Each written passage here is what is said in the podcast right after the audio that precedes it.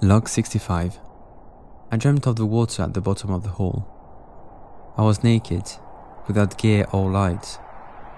Everything was glowing around me, and it was the most beautiful thing I've ever seen.